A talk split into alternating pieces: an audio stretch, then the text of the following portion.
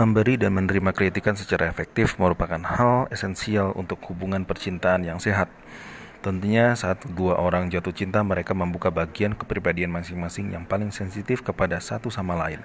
Cinta berdasarkan sifatnya membuka kesempatan untuk merasa kecewa dan kritikan. Sampai batas tertentu, semua hubungan cinta itu bersifat ambivalen. Kita mencintai dan seringnya merasa paling kritis kepada orang-orang yang terdekat dengan kita, betul? Nah, dalam hubungan jangka panjang manapun pasti ada waktu-waktu ketika pasangan saling membuat marah atau tidak sensitif terhadap perasaan yang lain atau perasaan satu sama lain. Nah, ironisnya nih, cinta sampai kadar tertentu menjamin adanya kemarahan, frustasi, dan kritikan. Perhatikan yang satu ini, banyak pasangannya membuat kesalahan dengan mempercayai bahwa mereka dapat melindungi hubungan tersebut entah dengan menjadi sangat kritis terhadap satu sama lain ataupun dengan tidak pernah saling mengkritik sama sekali. Saat kritik digunakan secara berlebihan, kedua pihak pada dasarnya mengatakan, "Aku ingin mengubahmu menjadi seorang yang kucintai."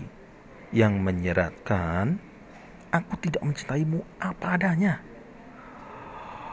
Semakin Anda menolak menerima pasangan Anda seperti apa adanya dan menggunakan kritik untuk memanipulasi atau mengendalikan, semakin pasangan Anda akan bersikeras melakukan hal-hal yang paling mengganggu. Jadi ini peringatan-peringatan untuk sang pengkritik.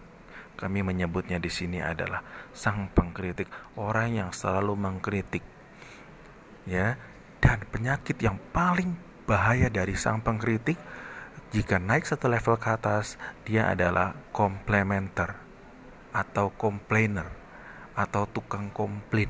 Jadi segala hal dia komplain, dari hal kecil sampai yang terbesar. Dan ini bukan karena tabiat, tapi karena kebiasaannya. Dan ini dipupuk, dan ini bisa dididik oleh dirinya sendiri. Dirinya ingin membentuknya seperti itu, dan dirinya atas dalam bawah sadarnya ingin menjadi yang terbaik dengan menyatakan bahwa mereka semua di sekelilingnya lebih buruk dan tidak lebih baik daripada dirinya sendiri.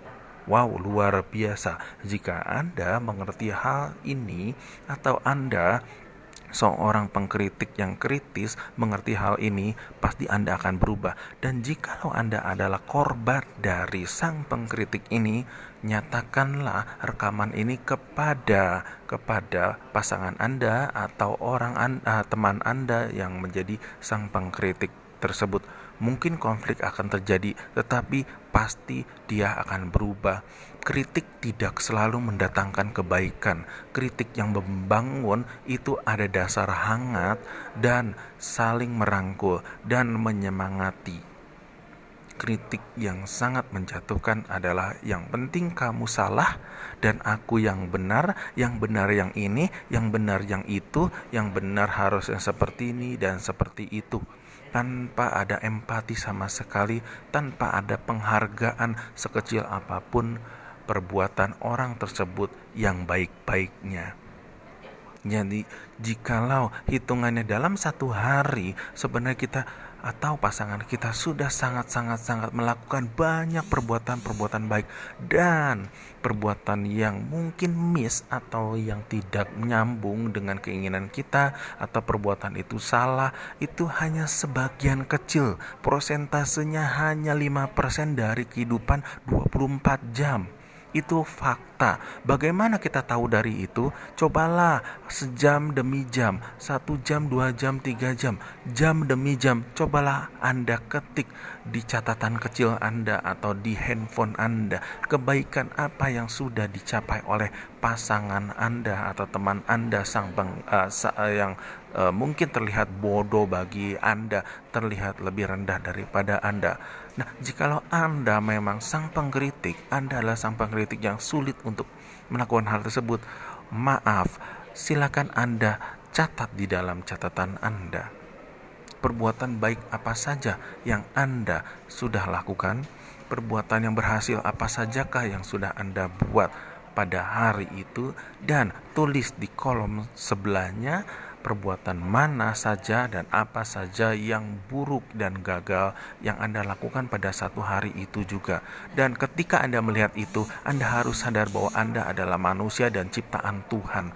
Ketika Anda sadar ciptaan Tuhan, maka maka Anda tahu persamaannya. Tuhan menciptakan semuanya rata, dan Anda tahu bahwa orang yang Anda kritik terus-menerus adalah orang yang melakukan perbuatan baik yang lebih banyak daripada perbuatan salahnya. Mengapa perbuatan mereka yang salah selalu menjadi banyak? Karena pikiran Anda selalu menambahkan, selalu mengorek kesalahan-kesalahan yang lama, yang lalu, yang lalu, dan yang lalu. Anda selalu mengorek dan menumpuknya menjadi hingga banyak. Pada faktanya dalam dunia internal, pada dunia yang fakta yang sebenarnya, bahwa orang yang Anda kritik itu kesalahannya mungkin satu, tetapi dalam persepsi diri Anda sajalah yang menyatakan bahwa orang itu, orang yang dikritik oleh Anda itu mempunyai kesalahan yang segunung, besar sekali, bahkan ratusan. Bagaimana nurani Anda tidak menyatakan bahwa diri Anda telah berdosa? Mungkin Anda salah. Anda selalu menambahkan kesalahan orang, melipat gandakannya, dan mematikan mereka yang baik-baik. Dalam hukum karma, dalam hukum timbal balik, dalam hukum tuai menuai, Anda tahu persis. Anda menumbuhkan kejelekan-kejelekan dalam diri orang itu, menanamkan kejelekan-kejelekan, menambahnya. Sedikit demi sedikit, Andalah yang menuainya, bukan orang lain, bukan dirinya. Andalah yang menuai. Mengapa Anda bisa menuai? Mungkin Anda sadar sekarang. Esok hari Anda akan menuai kesalahan dari orang itu sama. Kesalahannya sama, jenis kesalahannya sama. Karena Anda yang menanamnya kembali. Anda mengorek, mengorek luka lamanya, mengorek kesalahan-kesalahannya kembali setiap hari, setiap saat. Mungkin efek untuk orang itu menjadi lebih buruk, menjadi tidak lebih baik, tetapi efek yang terburuk adalah kembali ke dalam diri Anda. Anda tidak mungkin hanya menuai dari orang itu saja. Anda tidak hanya menuai kejelekan dari orang itu saja, tetapi pikiran Anda selalu mengincar sesuatu-sesuatu yang salah dari sekeliling Anda. Anda akan semakin terjepit, terhempit. Anda akan semakin menderita. Karena Anda ingin bahagia atas kependeritaan orang lain, atas kesalahan-kesalahan orang lain, dan bahkan Anda tambahkan, Anda kalau pun sadar akan hal ini, Anda ingin merubahnya, silakan merubahnya. Carilah yang baik-baik, carilah yang indah-indah dari seseorang, maka sekeliling Anda akan memberikan yang terbaik. Anda akan menemukan yang terbaik. Insting dari Tuhan selalu menemukan yang terbaik, yang baik, dan yang baik. Jika Anda sadar hal ini, Anda butuh-butuh betul, butuh sekali. Hal ini sangat dibutuhkan individu manusia. Silahkan Anda lakukan dan introspeksi diri. Rubah kacamata Anda, rubah persepsi Anda terhadap pasangan Anda, terhadap sekelilingan Anda, terhadap apa yang Anda lihat. Nilailah yang baik-baik saja. Semuanya akan berubah lebih baik.